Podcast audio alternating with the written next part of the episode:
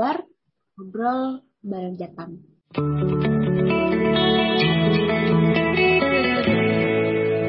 Di sesi hari ini kita akan berbincang-bincang mengenai kasus yang terjadi di Wadas bersama salah satu pejuang yang membersamai warga dari Wadas. Saya menyapa dulu ada Azim Muhammad. Halo Azim. Halo Mbak. Kabarnya? Baik ini, karena masih tetap melawan negara ya, ya rakus. Baik, jadi rekan pendengar, kita akan banyak mengulik cerita dari Wadas dalam sesi Jalan Panjang Perjuangan Warga Wadas. Nah, Azim, sebelum kita mulai ya dengan Wadas, ceritakan kegiatan sehari-hari saat ini itu seperti apa? Aktivitas rekan-rekan di Wadas hari ini gimana? Oke, untuk kegiatan hari ini ya, itu masih seperti biasa. Artinya bahwa masyarakat itu tetap ya bertani, yang bertani ya tetap bertani, yang apa namanya di ladang tetap di ladang gitu. Akan tetapi cuma ada sedikit apa namanya ya, was-was gitu ya, atau waspada lebih ketika ada panggilan mendadak gitu. Artinya bahwa sering sih ketika mereka masih dalam kegiatan bertani, tahu-tahu ada orang-orang yang mencurigakan masuk gitu. Ya mereka meninggalkan aktivitas tersebut gitu. Dan juga untuk teman-teman pemuda di sana ini sampai saat ini masih standby di posko-posko yang mana memang rentan sekali terjadi pemadaukan secara ilegal. Itu Mbak. Baik.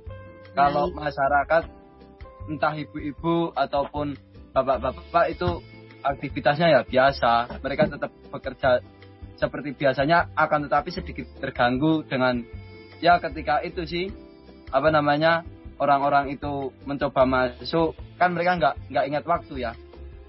Tahu-tahu masuk pagi, besoknya lagi siang gitu. Seperti yang kemarin polisi datang jam 9, datang ya yang tadinya di sawah gitu, ya mereka langsung gitu, langsung ikut menghadang gitu. Oke, nah kita langsung nih ke kasusnya. Persoalan kasus di Wadas itu kemarin kita banyak mendengar, banyak melihat di kanal-kanal media sosial. Itu sebenarnya sebelum tambang datang dan sesudah tambang beroperasi, bisa diceritakan tidak situasi ekonomi, sosial di sana seperti apa, bedanya gitu? Oh gini Mbak, aku luruskan dulu ya. Jadi sampai saat ini pertambangan itu belum ada ataupun nggak ada sama sekali gitu. Jadi masih desaku masih utuh sampai sekarang. Akan tetapi nggak tahu hari besok aku nggak tahu. Tapi kalau mengenai soal kondisi sosial sebelum hadirnya isu pertambangan ini, itu gini, warga itu ya mereka merasa apa namanya ya, merasa cukup atau hasil-hasil pertanian tersebut sudah mencukupi kebutuhan keluarga. Semisal kayak ya aku contohkan yang aku alami sendiri gitu. Aku sendiri hidup, orang tua aku bertani, dan aku katakanlah sekolah sampai sekarang ya dari hasil pertanian tersebut. Dan itu menunjukkan bahwa apa namanya, perekonomian warga itu benar-benar ya mampu atau sudah cukup tanpa hadirnya tambang gitu.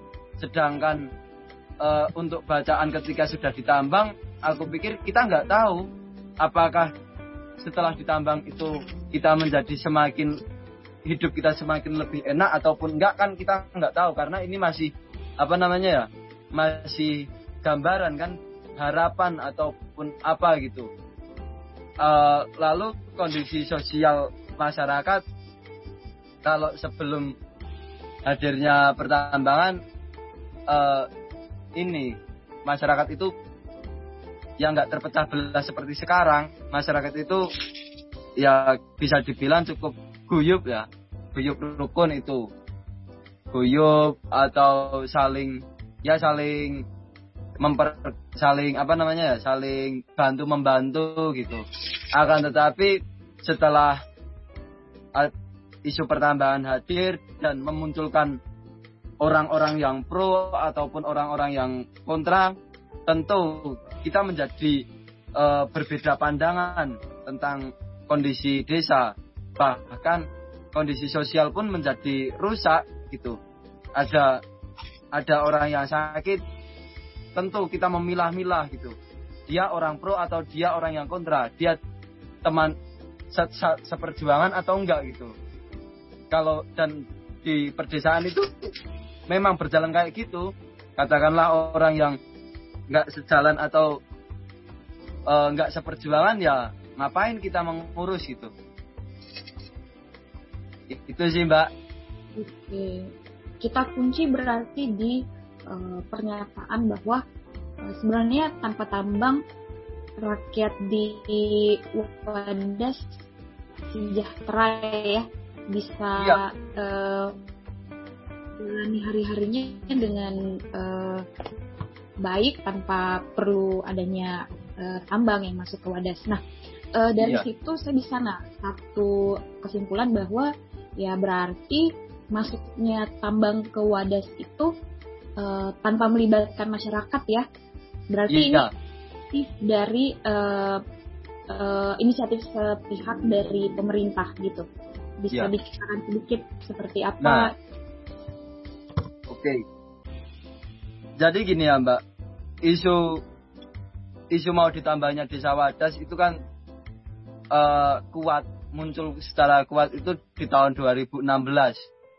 Akan tetapi sebelum tahun 2016, sekitar tahun 2013-14an itu ada orang-orang yang mengambil sampel, pengeboran untuk pengambilan sampel itu loh, oleh orang-orang yang orang-orang asing gitu. Akan tetapi yang namanya warga desa gitu kan, mereka nggak tahu itu sampel nantinya buat apa gitu. Bahkan waktu itu warga turut membantu, katakanlah mengambil sampel di pegunungan gitu. Ya warga ikut membantu membawakan air, membawakan apa gitu.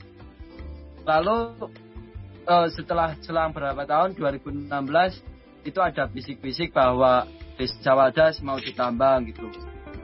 Ya secara spontanitas warga itu kayak apa ya bahasanya, hibah gitulah, hibah ataupun ngobrol-ngobrol di perkumpulan, di masjid sambil setelah sholat itu ngobrol gitu. Dan dari situ memunculkan kesimpulan bahwa warga menolak gitu. Dan waktu itu ketika kepala desa dikonfirmasi apakah benar desa Wadas mau ditambang, mau diambil batunya, kepala desa sebelum yang sekarang ya, itu ketika dikonfirmasi mereka kepala desa tersebut mengatakan bahwa ini belum ada tindak lanjut, ini belum ada apa gitu. Lalu muncul di tahun 2018-an bahwa mau sosialisasi publik. Tahu-tahu sudah sampai sejauh itu gitu loh. Jadi warga benar-benar nggak terlibat sama sekali dalam, katakanlah dalam pembuatan AMDAL ataupun izin masuk lokasi pun kita nggak tahu siapa yang mempersilahkan gitu. Tahu-tahu sudah mereka menentukan bahwa wadas mau ditambang dan warga nggak diberi kesempatan atau diberi pilihan warga setuju nggak ketika desanya ditambang, itu nggak ada gitu. Jadi mereka secara sepihak mengatakan bahwa wadas mau ditambang dengan dalih ini untuk kepentingan umum. Nah, gitu. Berarti dari inisiasi awal memang warga tidak dilibatkan ya. Nah, kalau misalkan hari ini, maksudnya setelah berjalan proses-proses yang tadi disebutkan, kemudian akhirnya terjadi konflik dan sampai saat ini, ada ndak keterlibatan yang sudah diupayakan oleh masyarakat? Ini dalam kaitannya dengan ini ya, kebijakan hadirnya tambang itu. Keterlibatan apa dulu, Mbak? Upaya-upaya gitu untuk ikut mengambil bagian, misalkan selama ini kalau misal tidak dilibatkan dalam persoalan amdalnya misalkan, apakah sudah ada upaya untuk ikut mengambil bagian dalam proses-proses seperti itu? Gini Mbak, kalau di desaku itu kan prinsip yang sampai sekarang masih ada itu bagaimana pada akhirnya desa itu tetap utuh sedia kala tanpa hadirnya tambang. Jadi aku pikir warga nggak ada yang punya inisiatif. Aku nanti ikutnya yang ini, itu nggak ada. Warga itu hampir seluruhnya itu menolak pertambangan itu hadir. Bahkan ketika akses kueri atau akses pertambangan itu sudah mau masuk ke desa Wadas, warga itu menghadang dari situ gitu. Jadi warga benar-benar nggak mau terlibat dengan tambang karena warga desaku, warga Wadas itu menuntut bahwa desaku tetap utuh, desaku tetap lestari tanpa hadirnya tambang. Itu sih Mbak. Nah kemudian ketika ternyata amdalnya sudah ada, kemudian tiba-tiba izinnya ada gitu kan. Biasanya ada yang mengatasnamakan warga gitu. Nah, menurut teman-teman yang ada di Wadas itu kira-kira siapa sebenarnya yang dilibatkan yang kemudian ketika diklaim bahwa ada gitu perwakilan warga yang mungkin ikut sebagai wakil di dalamnya? Ada tidak indikasi-indikasi seperti itu? Ada Mbak, ada. Itu mungkin kalau bacaanku ya Mbak, bacaanku itu satu, keluarga dari kepala desa tersebut, lalu segelintir orang yang dia punya tanah tapi sedikit, tapi dia mau mendapatkan untung banyak itu. Jadi semacam ini apa namanya ya, pengepul itu loh Mbak. Dia nggak punya tanah, tapi dia mencoba mengumpulkan sertifikat tanahnya orang agar agar pemerintah itu menganggap bahwa warga sudah banyak yang setuju gitu. Bahkan orang tersebut itu kan yang pro, berarti kan ini orang pro tersebut. Dia dulunya sebelum adanya pertambangan, dia nggak pernah terlibat sama sekali di kelurahan atau perdesaan itu, dia nggak pernah ikut gitu. Tahu-tahu setelah ada isu pertambangan, dia seolah-olah dekat sekali dengan kepala desa, dekat sekali sama jajaran pemerintahan. Ini kan sebuah pertanyaan besar ya. Aku pikir kok bisa orang ini tahu-tahu dekat? Oh, berarti ini masuk ikut pemain gitu kan. Itu Mbak, menurutku ya ada beberapa orang itu. Dan juga keluarga kepala desa itu tentu ada. Nah berarti ini patut dipertanyakan ya posisi pemerintah sebagai pihak yang seharusnya berada bersama warga dan mengambil sikap tegas gitu ya terhadap kehadiran tambang ini. Nah, kalau misalkan kita melihat perjalanan panjang warga yang sekarang tengah menolak dan terus melakukan protes, nah itu sekarang berjalan litigasi dan non-litigasinya ya. Nah, apa pelajaran pentingnya yang kemudian dari perjuangan ini kita bisa petik, baik itu rekan-rekan yang menolak di tapak maupun untuk komunitas warga lainnya lah yang juga berada dalam posisi sama di manapun di Indonesia gitu. Apa ini? Sebetulnya ada banyak sih Mbak, tapi ini yang pertama aku pikir kita nggak bisa percaya lembaga kepada lembaga negara secara 100% gitu kan, bahwa pejabat negara ataupun aparatur negara dia bertindak secara sesuai dengan SOP. Aku pikir enggak gitu. Itu pelajaran yang penting karena hari ini aku melihat bahwa banyak sekali masyarakat perdesaan menganggap bahwa pemerintah itu masih baik, pemerintah itu masih sesuai jalurnya, yang tidak sesuai itu mungkin oknum gituan. Justru aku pikir bahwa oknum tersebut orang-orang yang jujur gitu, orang-orang yang jujur di jajaran pemerintah ataupun aparat itu barulah oknum. Yang nggak jujur ya itu watak pemerintah gituan. Lalu ini kasus perusakan atau perampasan ruang hidup, kita nggak bisa memisahkan antara ini cuma kasus di desaku, desa Wadas itu. Yang desa lain, aku nggak mau ikut-ikutan kan bukan desaku gitu. Kita nggak tahu bahwa mungkin sekarang desaku gitu Mbak, desa Wadas gitu.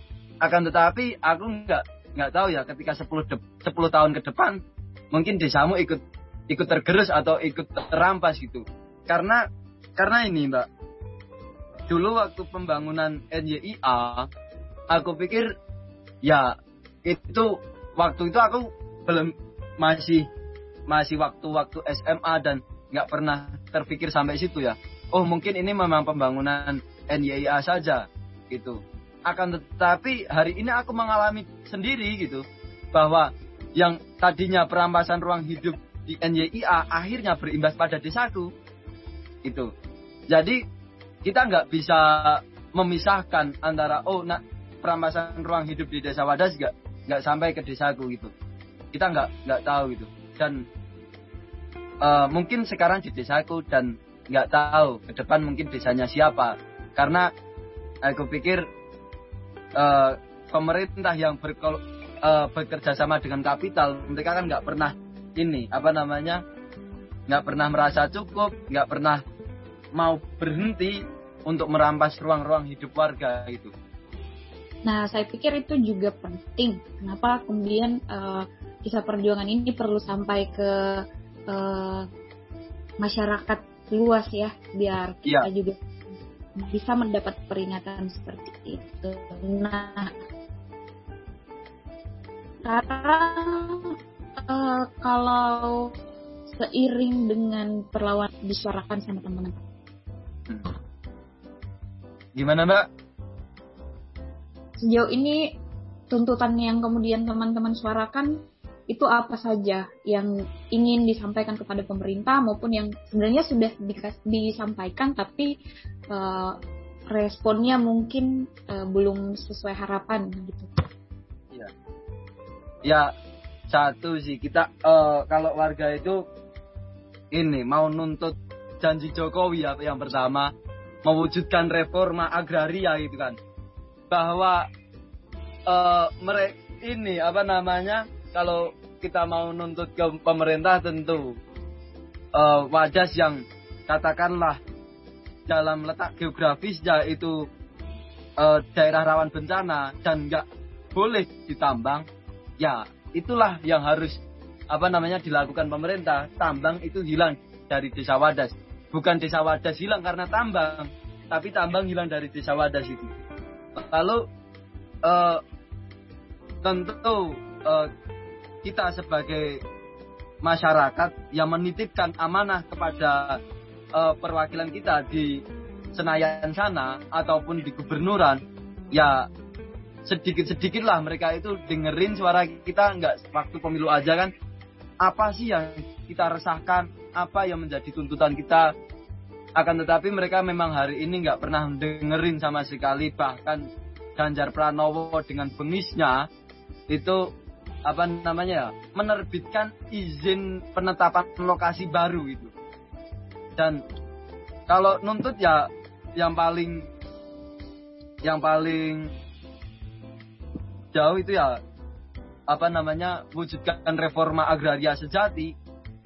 Nggak cuma di Wadas, karena aku pikir perampasan ruang hidup banyak sekali di daerah-daerah lain gitu. Dan kita juga juga mesti ingat bahwa kita hidup ini kan nggak lepas dari suatu ekosistem atau dari alam yang baik gitu kan. Ketika alam tersebut rusak, ya aku pikir kehidupan kita juga ikut rusak. Itu Mbak. Betul. Nah, kalau diperhatikan ya dari akun sosial media teman-teman game Jumpa Dewa itu ada saya lihat tindakan-tindakan yang kemudian merugikan warga secara fisik dan bisa dibilang sangat konfrontatif gitu. Nah, apakah sekarang itu masih seperti itu situasinya atau bagaimana? Nah, sekaligus ini kan relate juga, berarti kalau misalkan masih terjadi, berarti sebenarnya pemerintah harus melihat situasi konflik seperti ini ya. Nah, ya. Bagaimana kalau saat ini ditapak? Mungkin kalau saat ini ditapak sedikit lebih reda ya. Sedikit lebih reda, akan tetapi bukan berarti kita merasa menang, karena beberapa kali setelah mereka mencoba masuk dengan kekerasan gitu, pemerintah berlagak baik. Sedikit aku ceritakan Mbak. Jadi kemarin itu polisi dengan seragam lengkap ya, bahkan sampai membawa laras panjang ke desaku itu 1 minggu 4 kali dengan dalih patroli gitu. 4 kali dalam 1 minggu, nggak tahu kerjaan polisi itu apa. Lalu motifnya itu lucu-lucu gitu loh. Cuma bagi-bagi masker, terus cek kesehatan warga, terus bagi-bagi sembako. Kita mesti pertanyakan itu polisi, dia mau ngapain gitu kan? Kok nggak biasanya? Karena dari dulu Wadas itu seolah-olah dipandang miring oleh jajaran pemerintah mungkin. Karena aku pikir ketika aku menyebutkan nama desaku di tempat-tempat lain, seolah-olah dia nggak tahu Wadas itu mana gitu. Lalu di waktu itu Pak polisi patroli, dia ya cuma cari muka gitu kan. Karena nama baik mereka kan tercoreng waktu 23 April kemarin. Polisi yang represif, benar-benar represif, karena yang dihadapin ibu-ibu sama anak-anak. Polisi membawa senjata lengkap, pakaian lengkap itu, bahkan sampai nembakin gas air mata. Nah, sampai hari ini mereka masih sibuk menjaga nama baik gitu, cuma bagi-bagi masker dan lain-lain. Akan tetapi hal itu aku sendiri sedikit curiga ya. Mungkin mereka cuma membaca situasi warga gitu. Lalu untuk kondisi hari ini, ya gimana? Lalu untuk kondisi hari ini ya, hari ini mungkin mereka masih menyusun strategi, karena strategi yang 1 minggu mereka datang 4 kali itu nggak berhasil gitu. Bisa diterima nggak? Jadi 1 minggu mereka datang 4 kali, dirasa nggak berhasil, mereka seolah-olah sedikit mundur gitu, menyusun strategi ulang. Nah itu aku pikir di situ mungkin hari ini sedikit lebih tenang, sedikit warga sedikit ada waktu jeda istirahat, akan tetapi waspadanya tetap lebih karena kita nggak tahu strategi mereka itu mau apa lagi gitu. Baik. Nah, kalau misalkan tadi dikatakan bahwa kalau hari ini di level tapak agak reda gitu, tapi prosesnya kalau sampai sekarang prosesnya sudah sampai mana? Kalau proses apa Mbak? Proses litigasinya sejauh ini sudah sampai di level mana ini? Kalau proses, bentar. Ini. Oh, bentar Mbak. Sorry. Aku nggak paham itu litigasi itu apa. Sorry. Sejauh ini ada gugatan-gugatankah yang sudah diajukan warga? Kalau gugatan itu ada. Ada. Itu mana gugatannya? Ini mau ngajuin kasasi ke MA karena Ganjar itu sudah tuli sama buta ya. Dia waktu kita ngajuin gugatan ke ke PTUN Semarang memenangkan gugatan Ganjar itu. Lalu kita mengajuin kasasi ke MA dan hari ini belum, kasasinya itu belum, akan tetapi kita masih berjuang di situ itu, majuin kasasi ke MA. Tapi seperti tadi yang aku katakan bahwa kita nggak bisa berharap pada lembaga negara karena kita melihat kasus di Kendeng ya.